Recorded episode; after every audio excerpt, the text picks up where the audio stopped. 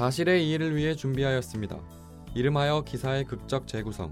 재구성한 내용은 사실과 다를 수 있으며 청취자분들이 기사를 이해하는 데 도움이 되고자 합니다. 사실과 다를 수 있음을 유념하시기 바랍니다.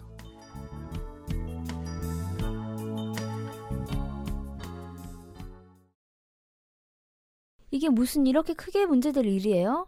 갑질이라뇨. 저희 엄마가 아들뻘 되는 사람한테 농락당했다고요.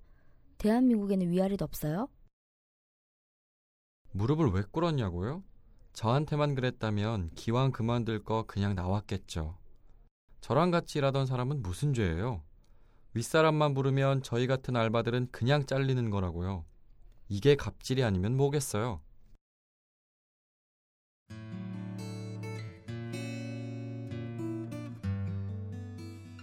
조규 씨 되시죠? 아시아투데이인데요. 오늘 올리신 글 인터뷰 가능할까요? 네?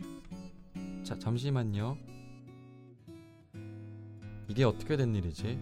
일어나 보니 인터넷에는 내 글이 도배되었다.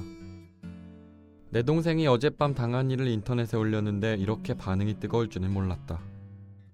어젯밤 늦게 동생이 들어왔다. 말도 없이 방으로 들어가는 모양새가 무슨 일이 있는 것처럼 보여 따라 들어갔더니 눈에는 눈물이 그렁그렁했다. 뭐야, 무슨 일 있었어? 이 한마디에 동생의 눈에는 눈물이 펑펑 쏟아졌다. 두서없이 쏟아내는 말.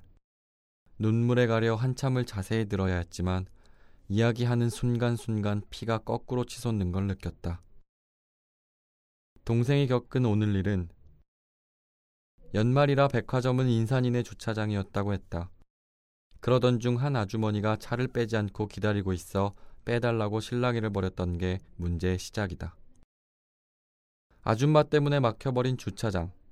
뒷차들의 따가운 시선과 아주머니의 느긋한 행동. 처음에는 내 동생도 정중하게 차를 빼달라고 했다. 다급하게 시간은 지나는데 안 빼주고 뒤에선 빵빵거리고. 잠시 소동이 일어났단다. 그때 딸이 멀리서부터 소리 지르면서 왔단다. 740만원 쓰고 나왔는데 라던가 이곳 교육은 왜 이러냐든가 같은 욕은 참을 수 있었다고 한다. 그런데 이건 아니지 않나? 무릎을 꿇고 사과하지 않으면 윗분들을 데려오라고 했다. 같이 일하던 동료들이 왔단다. 한 명은 친한 형, 한 명은 동생.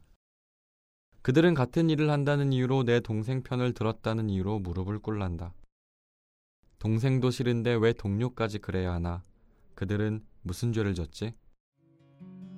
미안하고 죄송해서 무릎을 꿇은 게 아니란다. 빨리 이 시간이 지났으면 했단다. 며칠 뒤면 그만두려 했지만 같이 일하는 형과 동생은 일해야 하니까. 그래서 꿇을 수밖에 없었을 거다. 그 굴욕의 시간이 빨리 지나갔으면 했지만 하나둘 몰려온 사람들이 애워싸고 얼굴을 어디에 둘지 터질 듯 얼굴이 뜨거워졌다고 했다.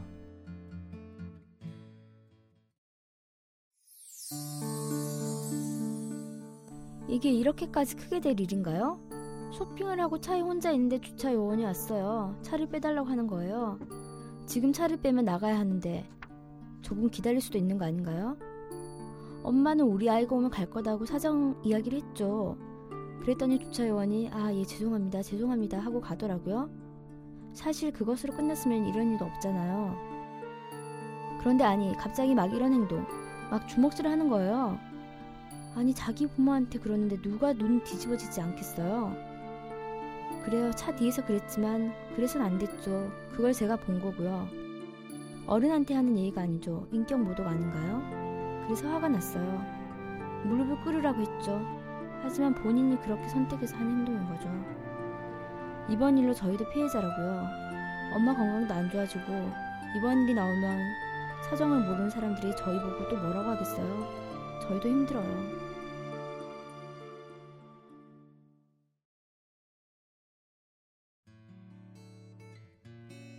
내가 올린 우리 동생 이야기는 인터넷에선 갑질로 통한다. 갑질을 검색해보니 권력의 우위에 있는 관계에서 약자에게 부당행위를 한다는 의미란다. 뉴스에서는 주차 요원 중 한 명이 허공에 주먹질을 했다고 했다. 그래서 모녀 측이 무릎 꿇고 사과하라고 요청했다고 한다. 그런데 그 모녀는 사과할 때 무릎을 꿇고 할까? 동생이 한 행동처럼 어느 정도의 잘못일 때 그들은 무릎을 꿇고 사과할까? 내 동생과 동료들이 무릎을 꿇을 만큼 굴욕을 받아야 했을까? 이렇게 집에와 눈이 부을 만큼 펑펑 울고 세상의 문턱에 무서움을 느낄 만큼 내 동생이 잘못한 것일까? 7일 이른바 백화점 모녀 갑질 논란 사건의 피해 아르바이트 주차 요원이 경찰에 폭행을 당했다는 진술을 했습니다. 아울러 가해자의 처벌을 원한다는 의사도 피력했습니다.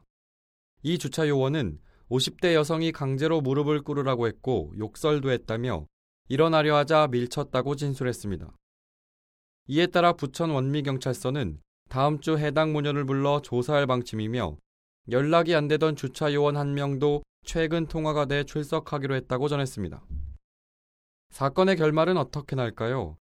모든 일은 양쪽 이야기를 들어봐야 알수 있는데요.